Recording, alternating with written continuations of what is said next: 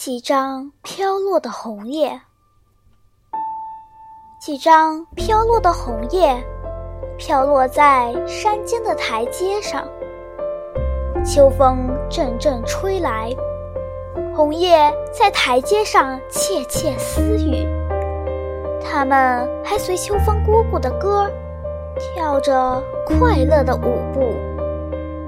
小红叶们一步步的。往台阶下面跳，台阶妈妈着急了，她说：“别再往下跳了，下面是小溪，掉进小溪可危险了。”小红叶们哈哈笑了，他们七嘴八舌地说：“嘻嘻，这正是我们向往的，我们要变成一群红色的小船。”让小溪姐姐带我们去旅行呢。